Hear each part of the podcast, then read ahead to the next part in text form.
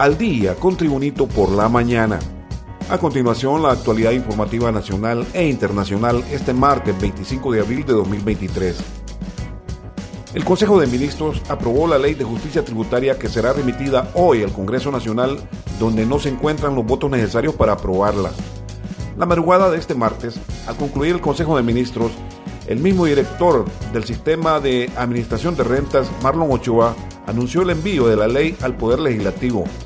Ochoa agregó que este decreto, la Ley de Justicia Tributaria, ha sido socializado con diversos sectores y hemos recibido abundantes comentarios y producto de esta socialización se han realizado modificaciones al decreto original que mejoran el cuerpo del texto según el funcionario. Este es el reporte de noticias de Tribunito por la mañana. A medida que se acerca al Congreso Nacional de la República la propuesta de reforma tributaria, se agita el juego cruzado entre funcionarios del gobierno de la presidenta Xiomara Castro y voceros del sector privado que se oponen a la ley de justicia tributaria. El debate se produce en redes sociales, foros radiales y de televisión, donde el gobierno defiende esa reforma a capa y espada para que paguen más impuestos quienes más ingresos obtienen. La reforma pretende racionalizar o controlar los privilegios fiscales, suspende el secreto bancario e introduce la renta mundial como principio elemental contra los flujos ilícitos de capitales. Más noticias con Tribunito por la mañana. Sin que se conocieran las razones, trascendió anoche que el ministro de Desarrollo Económico, Pedro Barquero, es el primero en abandonar el barco del gobierno. La salida de Barquero era una especie de crónica anunciada, luego de criticar algunas posturas del actual gobierno. La dimisión de Barquero se produce a 452 días de haber asumido el cargo. El ahora exministro Barquero integró los cuadros del líder del Partido Salvador de Honduras, Salvador Narrala, quien también ocupa el cargo de designado presidencial. Continuamos con Tribunito por la mañana.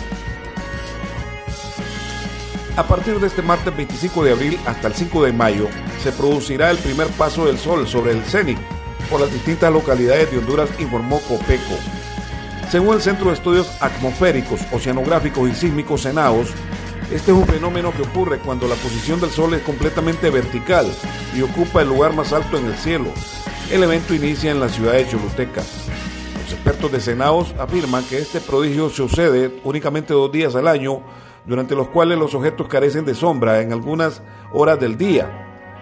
Más al norte y al sur de los trópicos donde el Sol nunca llega al cénit, que solo ocurre en las zonas tropicales del planeta, regiones situadas entre el trópico de Cáncer y el trópico de Capricornio. Continuamos con Tribunito por la mañana. El elevado índice de delitos en la zona oriental del país hizo que la Jefatura Departamental de Policía número 7 solicitara a la Alcaldía Municipal de Danlí un horario especial de cierre de negocios, el cual fue aprobado por unanimidad. Tras un acuerdo en sesión extraordinaria de la Corporación Municipal de Danlí, se anunció un cierre de lunes a jueves a las 10 de la noche para los negocios. Igual, viernes y sábado los negocios deberán cerrar a las 12 de la noche y los domingos a las 5 de la tarde. Los constantes robos, asaltos y asesinatos han alertado a los pobladores y las autoridades policiales asignadas en la ciudad oriental de Danlí. Más noticias con Tribunito por la mañana. Un enfrentamiento se produjo este día en el Centro de Salud Alonso Suazo del barrio Morazán de Tegucigalpa entre colectivos de Libertad y Refundación Libre para que se abran los portones y se atienda a los pacientes. El choque comenzó alrededor de las 4 de la madrugada cuando unas 10 personas vestidas de negro y encapuchadas rompieron los candados provocando la reacción de quienes mantienen tomado el sanatorio. La policía llegó para poner orden, sin embargo, quienes intentaron abrir el centro de salud fueron expulsados y nuevamente el sanatorio continúa cerrado. En las informaciones internacionales, desde Washington se informa, el presidente de Estados Unidos, Joe Biden, anunció este martes que se presentará a la reelección en los comicios de 2024. Cuando me presenté a las elecciones para ser presidente hace cuatro años, dije que estamos en una batalla por el alma de Estados Unidos, y todavía lo estamos, dijo el mandatario en un vídeo titulado Libertad, en el que confirmó que volverá a optar a la presidencia del país. Joe Biden eligió este martes 25 de abril para hacer oficial sus intenciones porque justo hoy se cumplen cuatro años desde que lanzó la campaña electoral que le condujo a la Casa Blanca tras derrotar al entonces presidente Donald Trump quien gobernó Estados Unidos entre 2017 y 2020. Esto fue en los comicios de 2020 cuando Biden le ganó a Donald Trump. Más noticias con Tribunito por la mañana. En las informaciones deportivas, la selección sub-15 de Honduras viajará esta semana a Costa Rica para participar en el torneo UNCAC FIFA Forward que se realizará en la ciudad de Alajuela del 28 de abril al 4 de mayo del 2023. El torneo participará en las selecciones de Costa Rica, Honduras, Guatemala, Nicaragua, Belice, El Salvador, Panamá y Puerto Rico.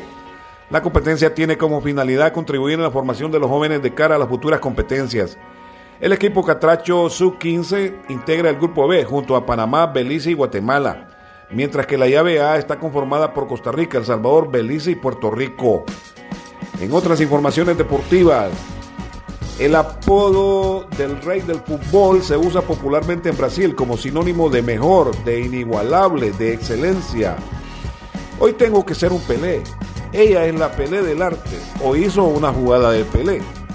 Para que la expresión pueda inmortalizada en la tierra del yogo bonito, se lanzó una campaña con el fin de que el mote de Exxon Arante Don Nacimiento, fallecido en diciembre pasado a los 82 años, sea incluido en los diccionarios de la lengua portuguesa.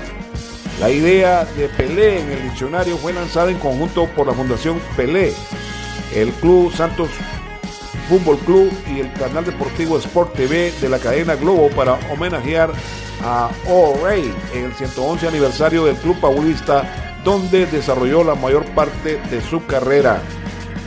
El objetivo de la iniciativa, iniciada el 14 de abril, es oficializar Pelé en la lengua portuguesa como un adjetivo sinónimo de excepcional, incomparable, único, indicaron en un comunicado.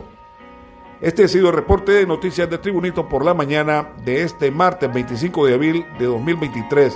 Tribunito por la mañana te da las gracias y te invita a estar atento a su próximo boletín informativo.